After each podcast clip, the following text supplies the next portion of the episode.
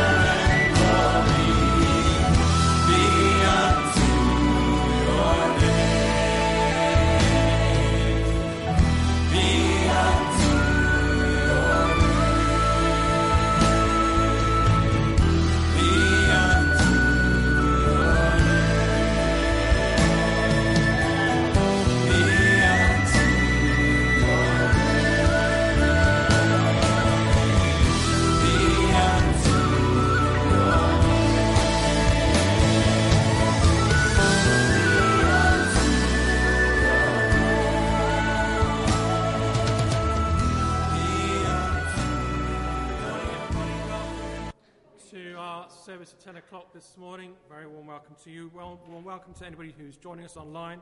Uh, you are all very welcome. Uh, Debbie is leading our service, uh, and I'm up here really to invite two people to give notices. So um, I'm going to step back and uh, let that happen. So uh, James uh, is going to give a notice uh, about Riding Lights play, and then Mark has a notice as well. So whoever gets here first, do your notice first.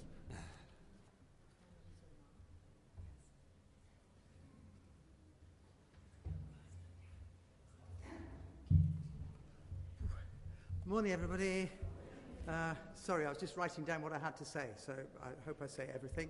Um, uh, first of all, you can all guess what I'm going to be talking about, which is uh, the Riding Lights drama, which is here next Saturday evening, uh, seven thirty. Um, thanks to everybody uh, for your help in selling tickets and in buying tickets. It, it's great. We're really quite encouraged. We've nearly sold one hundred tickets now, which is quite, en- well, for me, very encouraging, and I'm sure more people are going to come on the night as well. But if you could continue to pray uh, that more people will see the posters and book online or buy tickets, uh, that would be great. Thanks to everybody who's helping, um, those of you who are accommodating the team as well, so that's great. And also, just pray not just to sell tickets for the sake of selling tickets, but that people will bring friends who maybe aren't Christians, um, and it'll that the drama will provoke conversations and, and ideas of, about coming to faith in, in Jesus. That's, that's the purpose, really. It's not just entertainment, but it's to help us as Christians and, and to help create conversations. So please pray for that more than anything else. Uh, if you are able to distribute some of these, if you want to buy tickets today, that's great. I've got plenty of tickets. If you're able to distribute these, that's great. Take a pile, leave them on the bus, leave them in cafes, give them to your friends, just distribute them everywhere, um, because they won't be any good after uh, March the second. So please take some of those as well. If you're able to help on the night, uh, that will be super. We're looking for just a small team of people who are able to kind of provide refreshments or help serve refreshments at the beginning, um, and also uh, chat to people, and, and also maybe help on the door as well. So we're looking for uh, five or six people who might be able to help uh, do that. So pray for that as well. So thanks very much, and uh, hope to see people after the service. Come and, come and just volunteer and tell me whether you can help or not. That would be super. Thank you. Good morning, church. Um, our, my home group would like to invite anybody who's not currently in a home group to join us during this season of Lent as we have the opportunity to reflect on the wonderful gift of prayer. We meet at my home at uh, thirty-two Oak Lock Road West at seven thirty. If you're interested and would like to take us up on that offer, then please contact me, either see me after the service or give me a ring. My number's in the directory, and uh, you'll be more than welcome to join us. Thank you. And we'll be putting an email out as well for those that aren't here today and aren't online. Thank you. Thank you very much. Over to Debbie.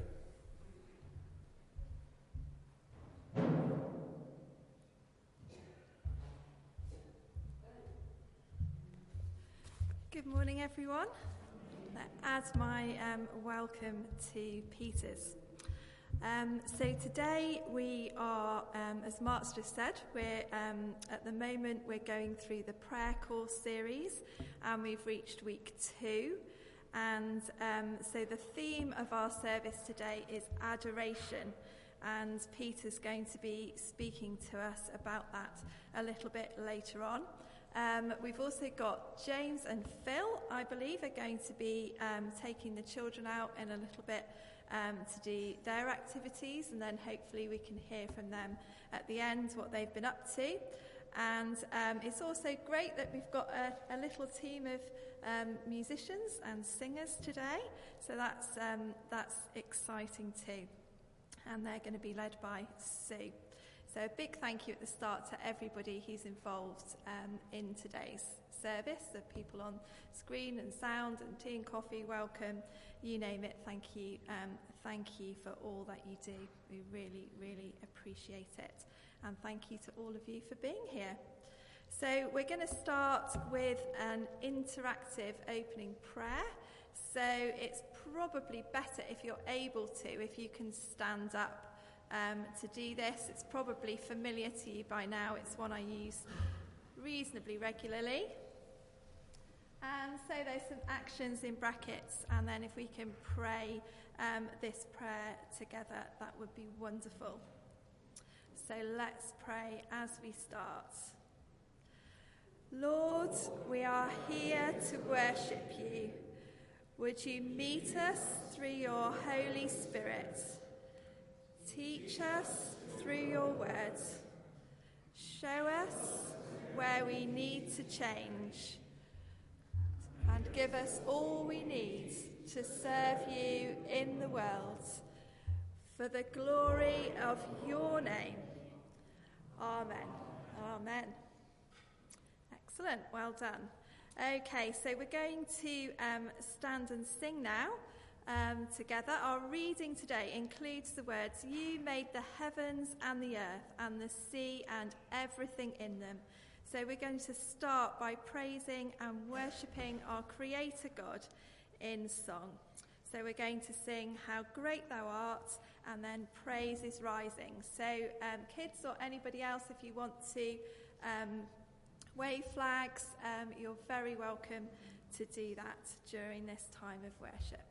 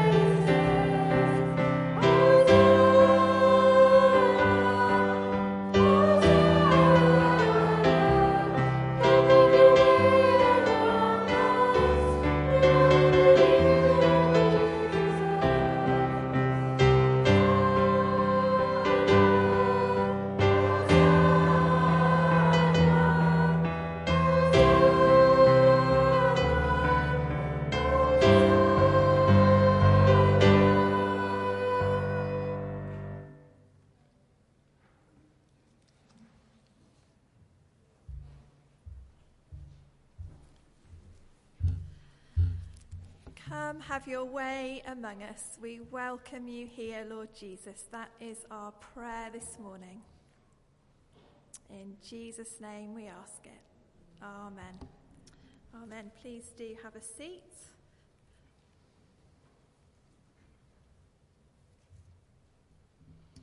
And as we come into God's presence, we become aware, don't we, of our need um, for his grace and his forgiveness in our lives. And so I'd like to um, invite us now to just have a moment of quiet um, and then to pray this prayer of confession together. So let's have a, a moment of quiet before we pray.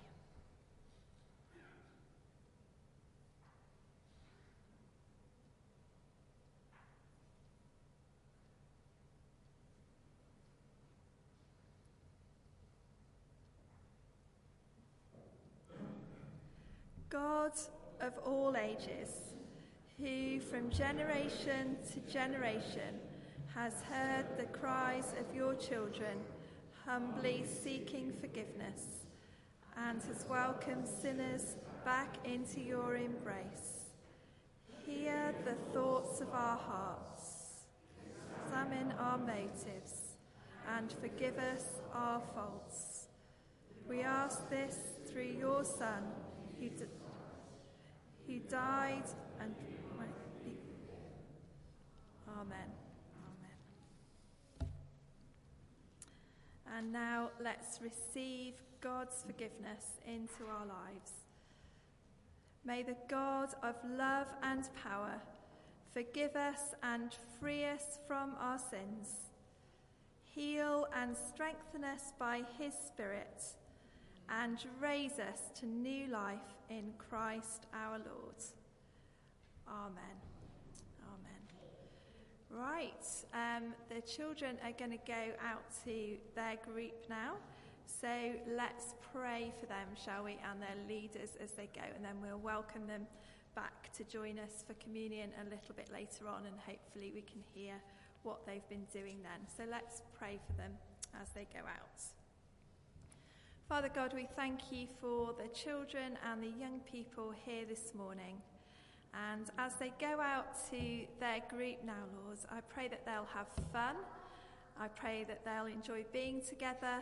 And I pray that um, they will each go home with something today that's going to, to help them, encourage them, excite them about you in the week ahead. So, Lord, we pray your, your blessing on them. We pray your blessing on Phil and James as they lead them. And we look forward to hearing what they've been doing a little bit later on. In your name we pray. Amen.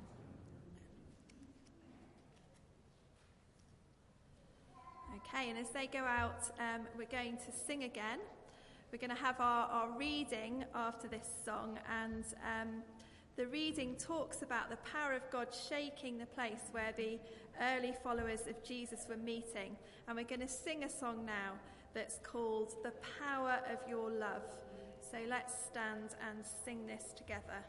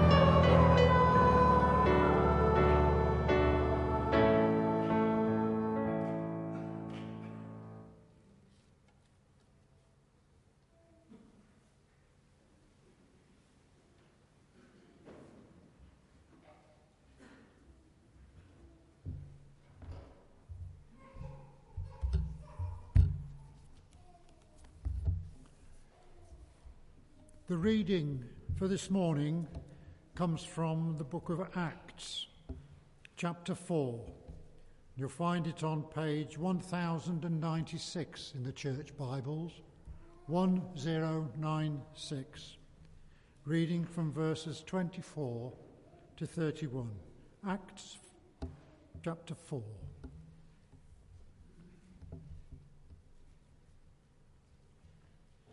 When they heard this, they raised their voices together in prayer to God. Sovereign Lord, they said, you made the heavens and the earth and the sea and everything in them. You spoke by the Holy Spirit through the mouth of your servant, our father David. Why do the nations rage and the peoples plot in vain? The kings of the earth rise up, and the rulers band together against the Lord and against his anointed one. Indeed, Herod and Pontius Pilate met together with the Gentiles and the people of Israel in this city to conspire against your holy servant Jesus, whom you anointed. They did what your power and will had decided beforehand should happen. Now, Lord, consider their threats and enable your servants to speak your word with great boldness. Stretch out your hand to heal and perform signs and wonders through the name of your holy servant Jesus. After they prayed, the place where they were meeting was shaken, and they were all filled with the Holy Spirit and spoke the word of God boldly. This is the word of the Lord.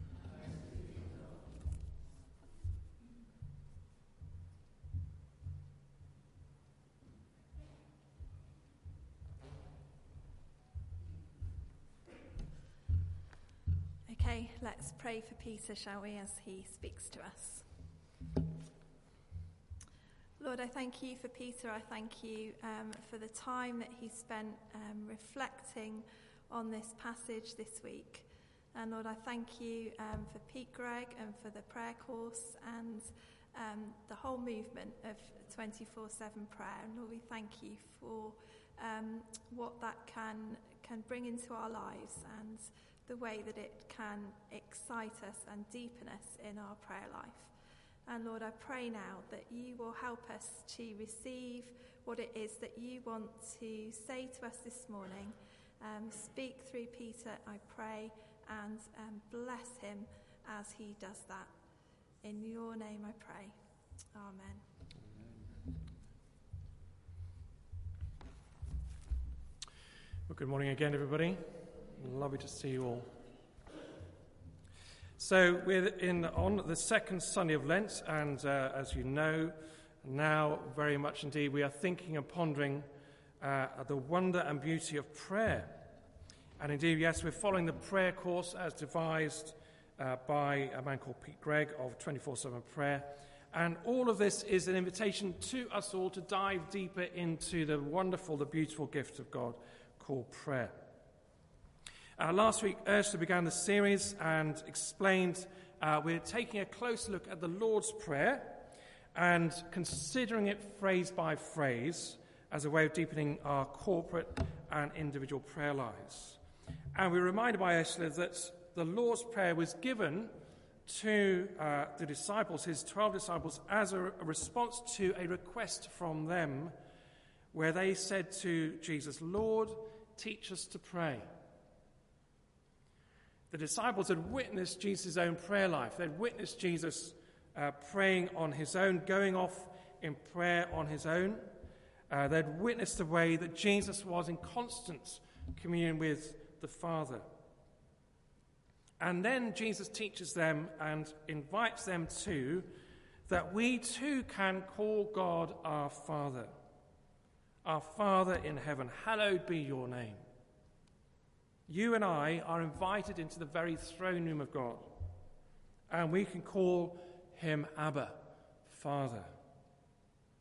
Abba, Father. And so this week we're going to focus on that very first phrase of the Lord's Prayer, uh, where we say, Our Father in heaven, hallowed be your name. Jesus teaches us that when we pray, we are invite, what we're invited to do is simply worship God. We are invited simply to rest in God's presence. We're invited to wonder at his beauty and majesty, to simply be with God. Not to do, but to be. Pete Greig, in his uh, the, in the prayer course, reminds us that prayer, first and foremost, is relational, not transactional. I wonder if you know what I mean by that. Let me explain what I mean by that. It's relational, not transactional. What it means is we don't come to God, first and foremost, to get God things to do, things for us. No, it's about we, we come to God simply because we love God and we love being in his presence. We are invited to adore God, to love God. And the truth is, God wants us to enjoy him for the sake of enjoying him. That's what he wants. Uh, let me illustrate. I've used this illustration uh, here before, but it's, I think, a good illustration of, of the truth of that. Just say uh, I had a plate of chocolates here uh, in front of me. And in front of those chocolates is a young child of, say, about five or six years old. Do you think, if you have a plate of chocolate, a lovely plate of chocolates with a child of about five or six, do you think you're going to have to command them to eat those chocolates? Unless they don't like chocolate, of course, which is a different matter. Do you think you're going to have to command them to eat those chocolates? It's probably not likely, is it? What you're going to have to do is, is, is give them permission. You give them permission to eat that chocolate. It's not, it's gonna, it's not going to be a chore to them. It's not going to be difficult to eat the chocolate. It's not going to be a real, oh, do I have to? It's going to be more, oh, yes, I really want to. And so what you would do is say, yes, you can have a chocolate, or you can have a couple of chocolates from the plate. Go on, enjoy. There's enjoyment there. It's not duty. It's not hard work. This is about really enjoying it. It's, it's, oh, what a lovely chocolate that is. And the same is true of our relationship with God. He wants us simply to enjoy him, to savor him, to delight in him, to simply and purely for the sake of enjoying him, being with him. Uh, one Christian writer puts it like this, and I think this is a, a really good way of putting it. They said, God didn't create the world because he needed love or cheering up. He is the triune God. He is the God who is eternally in community of love and mutual delight. Father, Son, and Spirit have all the joy that they could ever want, and in a far richer, purer way than we could ever provide. So it's not about God wanting, necessarily needing us. So why did God create the world when he didn't have to? The answer is grace. Uncompelled, unmerited grace. He must have created us not to get joy, but to give it. End of quote. God created us so that we can be in relationship with him. And prayer allows us to deepen our relationship with him. Another way of, of explaining it is um, is a, a picture of uh, a telescope and a microscope. I, I considered trying to get hold of a telescope and a microscope. I wasn't really sure who to ask, who might have that kind of thing. So I went with a slide instead. What we tend to do, I think, as disciples of Jesus, is to focus... focus first and foremost on our problems, on the things that are in front of us in our lives. And so we tend, and I'm saying this as a generalization, we tend to, as disciples, we tend to zone in on, we tend to focus in on those things that are really troubling us in our lives, in our minds, in our hearts, that are concerning us. And so we will zoom in on those things in our lives, like a microscope really focuses right down onto the microscopic detail of whatever it is it's looking at. We tend to do that in our lives. But the Lord's Prayer encourages a different perspective. The Lord's Prayer encourages us to get the big picture, the bigger picture, like a telescope. When you look through a telescope, you see the massive hugeness of the universe in the sky. You see how big the creation is. You see how big God is in the, through the telescope. How eternal and loving and kind and full of graces. How big God is in all the amazing qualities of God. God is a big God. Our Father in heaven, hallowed be your name. And so Jesus invites us to adore God. First and foremost, to love God, to adore God. Jesus said, didn't he, love the Lord your God with all your heart, all your soul, all your mind, and all your strength. The Book of Common Prayer is um, one of the foundations of the Church of England, the B C P. Some of you will know it really well. And the B C P puts it really well, explains adoration in prayer really well. It says this: adoration is the lifting up of the heart and mind to God, asking nothing but to enjoy his presence. I'll say that again. Adoration is the lifting up of the heart and mind to God, asking nothing but to enjoy his presence. I love that. I think it's an amazing way of putting it. It's the lifting up of our heart and minds to God simply to enjoy his presence. And that's what we saw in our Bible reading in Acts chapter four. If you've got a, a Bible, do have it open before you. Acts chapter four. We see that in practice in the early church. So, verses twenty-four to thirty-one of chapter four. We've jumped into the middle of a narrative. We've jumped into the middle of a story in Acts chapter four. So let me just tell you uh, what's going on. You probably know, but let me just remind you what's happening. Basically, what's happening is two of the leading disciples, Peter and John, have been arrested for preaching the gospel, preaching the good news. And they've been hauled before the Sanhedrin, the Jewish council, and they are in trouble. They're in trouble with the Jewish authorities for preaching about Jesus. However, the Jewish authorities find no grounds for arresting them. They question them. They say, how dare you do this? They've healed a man. How dare they heal a man? They've, he- they've healed this man. And so the Jewish authorities, however, have no grounds for keeping them under arrest. And so eventually, you know, they don't really want to, but then they release Peter and John. And so Peter and John go back to the rest of the church, to the other disciples, and they tell the other disciples all that has happened. That's in verse twenty-three. They report all that the chief priests and the elders had said to them.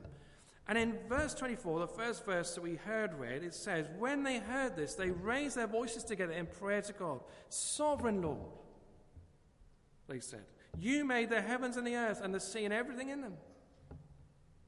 So what's the first thing they do? They praise God. They worship God. They focus on the hugeness, the vastness, the majesty, the awe of God and the power of God. I wonder what your reaction might have been in that situation. Just put yourself in the shoes of those disciples. And what would you have done if you had been in that situation?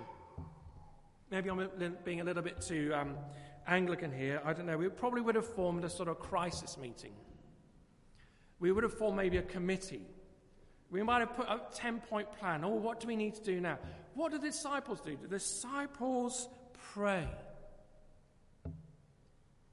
The reading goes on. You spoke by the Holy Spirit through the mouth of your servant, our father David. Why do the nations rage and the peoples plot in vain? The kings of the earth rise up and the rulers band together against the Lord and against his anointed one. Indeed, Herod and Pontius Pilate met together with the Gentiles and the people of Israel in this city to conspire against your holy servant Jesus, whom you anointed. They did what your power and will had decided beforehand should happen. Then and only then, after they praise God, glorify God, do they turn to a request in verse twenty-nine. Now, Lord, Consider their threats and enable your servants to speak your word with great boldness. Stretch out your hand to heal and perform signs and wonders through the name of your servant Jesus. Most of their prayer is reminding God of who God is. Did you notice that? Most of their prayer is reminding God, telling God who God is and what he has done in the past. Sovereign Lord, you made the heavens and the earth, and all the sea, and all that is in them, and so on. But God doesn't need reminding of who he is and who and all the things he has done, so I've got a question for you. Why do they do that? Why do they remind God of how big God is and how powerful he is? Has anybody got an idea? Why do they do that? To remind themselves, exactly right. I don't know who said it. Exactly right. They remind themselves. They're not reminding God. God doesn't need reminding who he is. He's God. He knows how big he is. He knows how powerful he is. He knows how supreme he is. No, the disciples are reminding themselves who God is. They're simply enjoying the bigness of God, the sovereignty of God, the wonder of God, the grandeur of God. They are simply adoring God for who he is. seventy-five percent of this prayer is worship of God, and only twenty-five percent is a request or requests of God, asking things of God. Interesting, isn't it? John Piper, one of my favourite uh, Christian speakers, writers, authors, put it like this. The best news of the Christian gospel is that the supremely glorious creator of the universe has acted in Christ, his death and resurrection, to remove every obstacle between us and himself, so that we might find ourselves, we may find everlasting joy in seeing and savouring his infinite beauty. Wow. I've heard him speak in person. He is an amazing teacher. Seeing and savouring his infinite beauty. Do you see? God himself is our joy and reward. The more we come to know God, the more we will love God, and the more we will we be willing to give up everything we have to enjoy him more. From my experience of walking with God, and believe you me, I am a learner in prayer, when I get bogged down with a problem, when I get bogged down with a situation that is worrying me, that's, that's weighing me down, it's on my heart, what I tend to do is I walk up a hill. That's my reaction. That's my response to being in a, in a, in a problem situation. I tend to walk up a hill. Lith Hill is always there. It's wonderful. I, I walk up it many times. You've got the Longmin, Cardamil Valley, all these amazing Shropshire hills we've got around and about us. So as I walk up the hill, and as I get to the top, I see the big view. I see the wonder of creation. I see the grandeur of, of, of all that God has made. And I remind myself how big God is and how wonderful he is, how good he is. I get a sense, I just I, cons- I just remind my, it's reminding myself how big God is as I look at the view that is around me. And then I lay my problems at the feet, as it were, the feet of Jesus, at the foot of the cross. I lay those problems that are on my heart and my mind, I lay them at the foot of Jesus. Because I can't solve them. I can't solve them. God can solve them. I can't solve them. And yet I do have the gift of prayer. I have the gift of being in communion with God in prayer. And I can worship him and simply be in his presence and be surrounded by his amazing creation. That's what I tend to do. You, you may have your own way of, of doing it. But I gain perspective and I gain presence and I gain peace with God. Then and only then, if I, as I reminded myself how big God is, then I unburden myself and express my concerns to God. And he is big enough to take it. The other thing about this reading I find interesting is how it ends. Verse thirty-one. After they prayed, the place where they were meeting was shaken, and they were all filled with the Holy Spirit, and they spoke the word of God boldly. So the place they were in was shaken, and they were all filled with the Holy, with the Holy Spirit. Wow, God is on the move. And powerful things were taking place, and the believers were speaking boldly about Jesus. And so I've got another question for you. Is that what you want? Are you and I seeking boldness to share Jesus? How would you feel if that happened here? If this building literally started shaking with the presence of God? How would you feel? Are you excited, daunted, anxious, fearful, wondering? Do you want the church to be shaken?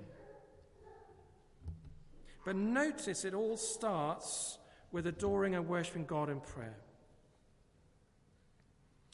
On the prayer course, Pete Greig uh, offers a very helpful, simple, uh, down-to-earth way we can pray, and it's, it's an acronym with the word prayer. It's very helpful, it's very simple, it's very memorable. I'll run through it very quickly, uh, using the letters of the word pray. P, pause. Pause. As you pray, simply pause. Take a breath, breathe. Be quiet, listen to your own breathing. Psalm thirty-seven verse seven says, "Be still before the Lord and wait patiently for him." It's good to simply be still before the Lord. Remember how big, how mighty, how powerful and loving he is. Pause. Our rejoice. The Lord's Prayer starts with the words, "Our Father in heaven, hallowed be your name. Hallowed be your name, Father God. Holy is your name. Rejoice in the name of God. Yahweh, Redeemer, Savior, Jesus." Philippians four verse four says, "Rejoice in the Lord always." I will say it again, rejoice. Rejoice. A, ask. Most of the prayer course is about aspects of prayer, which is about asking, seeking something from God, for God to act. We'll do a lot more about that on another Sunday, so we won't think about it particularly now. But I, A stands for ask. Finally, Y is yield. If you're teaching this to Jesus, maybe the word yes is easier. But to yield is to say, is to say yes to God, is to, is to surrender to God, his will in our lives, his will in this world. To yield is to surrender and say, your will be done, not my will. And as we surrender to God, we invite him to fill our lives with his presence, his power, and his love. Pray, pause, rejoice, ask, yield. Prayer as adoration is simply enjoying spending time with God for the sake of it. Philip Yancey, in his book on prayer, puts it like this. Prayer that is based on relationship and not transaction may be the most freedom-enhancing way of connecting to a God whose vantage point in heaven we can never achieve and can hardly imagine. As Peter the Apostle puts it, "The eyes of the Lord are on the righteous, and his ears are attentive to their prayer." We need not bang a drum or bring animal sacrifices to get God's attention. We already have it. I'm going to end with a very ancient prayer. It's a, a prayer of Saint Benedict of Nursia. And he prayed this. And, let me, and I'll end with this prayer. O gracious and holy Father, give us wisdom to perceive thee, intelligence to understand thee, diligence to seek thee, patience to wait for thee, eyes to behold thee, a heart to meditate upon thee, and a life to proclaim thee, through the power of the Spirit of Jesus Christ, our Lord. Amen.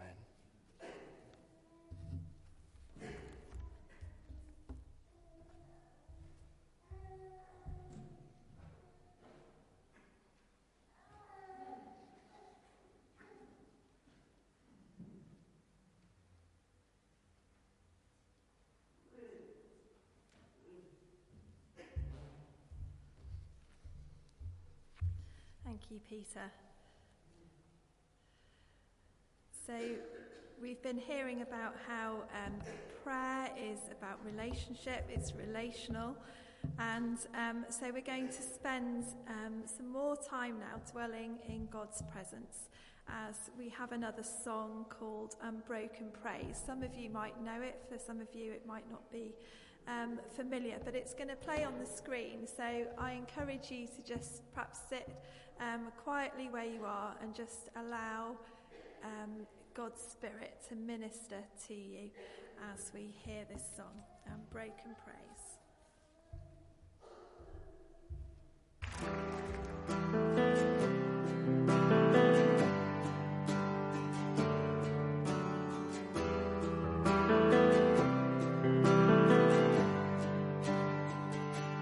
Praise unbroken, praise unending, be yours, be yours forevermore.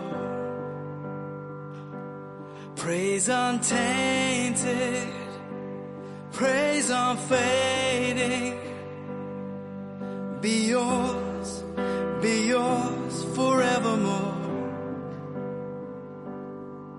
Be yours, be yours forevermore. Unbroken praise be yours, God, forever.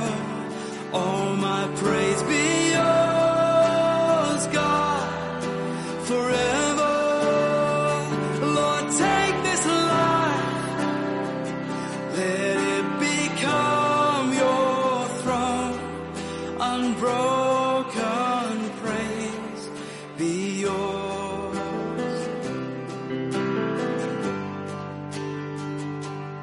I surrender, my devotion, be yours, be yours forevermore, be yours, be yours forevermore, unbroken praise be yours, God, forever, all my praise be yours.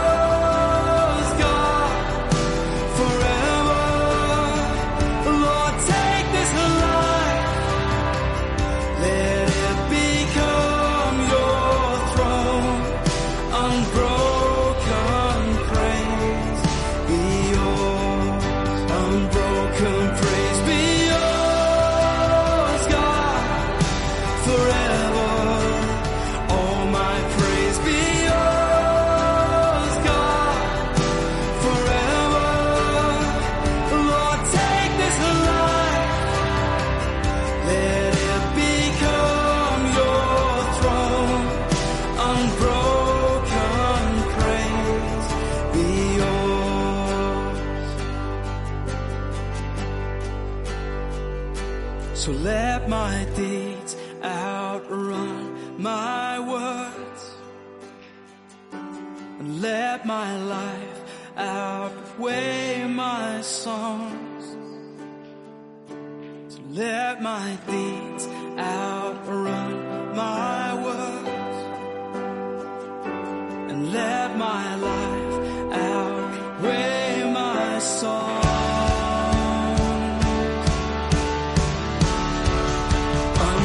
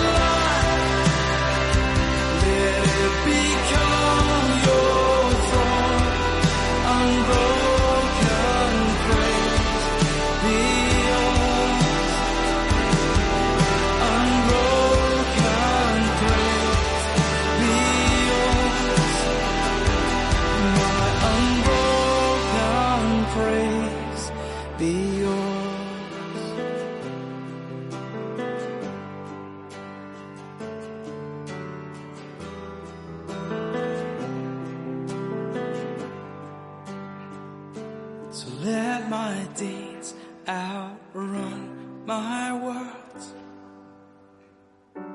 and let my life outweigh my songs. Unbroken praise be yours.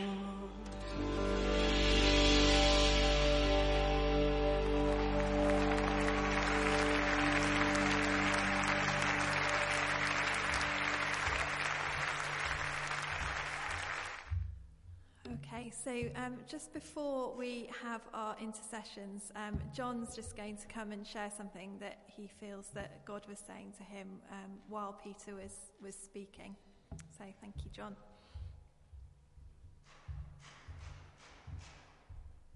Thanks. Just as I was sat at the back of church um, on, on that side, as Peter was talking about being in the presence of God, adoring him, loving him, as you've noticed, the sun, the sun came out and shone on the side of my head, and it, it, it was just so warming.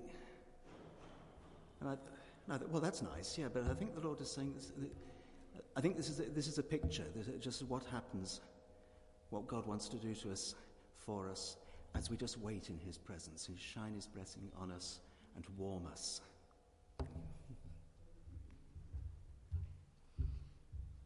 Okay, thank you. Thank you, John, for sharing that.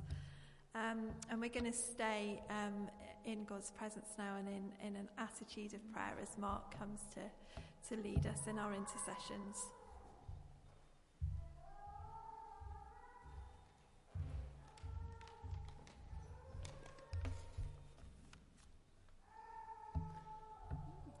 When I say, in your mercy, please respond with, hear our prayers.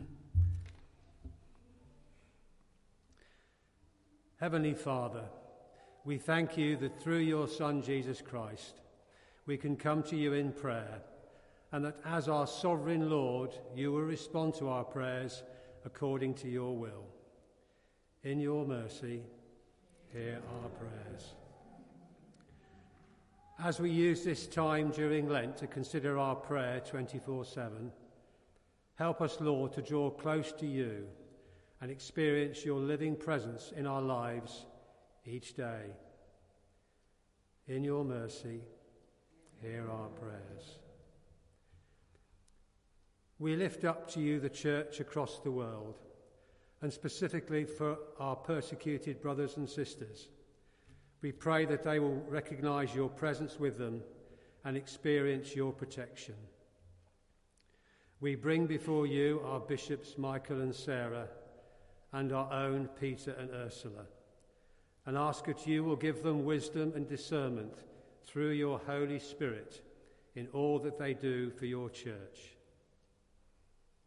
We pray for Susie and Martin Goodchild as they start their last week in Kenya, for problem-free travel down to Mombasa and back home, that they would bring encouragement to Peter and Selfa, and that Susie will cope with the heat in Mombasa.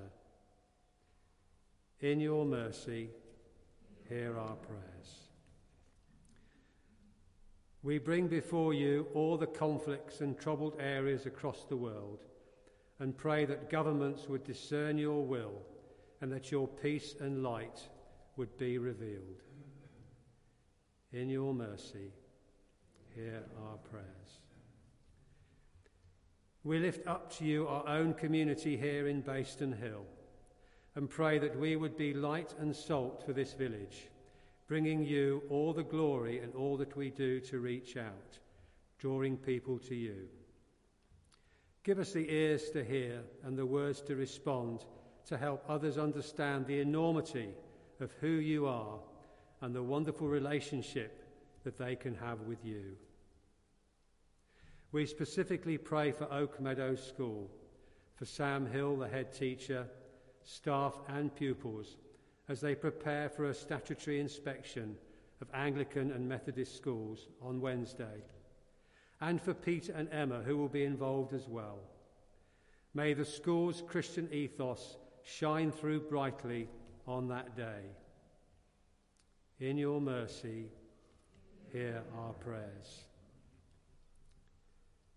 We lift up to you all those we know in this congregation and others who we know personally that are suffering physically, emotionally, and spiritually. We pray with faith that you would bring healing to them and they would know your presence and your peace at these difficult times. In your mercy, hear our prayer. Heavenly Father, please accept these prayers through the power of your Holy Spirit and in the name of your dear Son, Jesus Christ. Amen.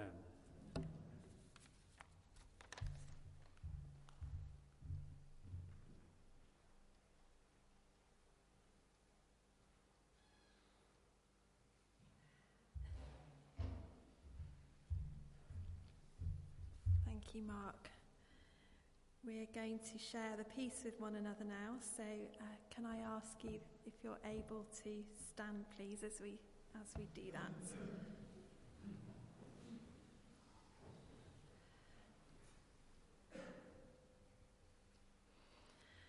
Christ is our peace.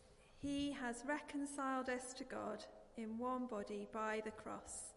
We meet in his name and we share his peace. The peace of the Lord be always with you, and also with you. So let's offer one another a sign of God's peace.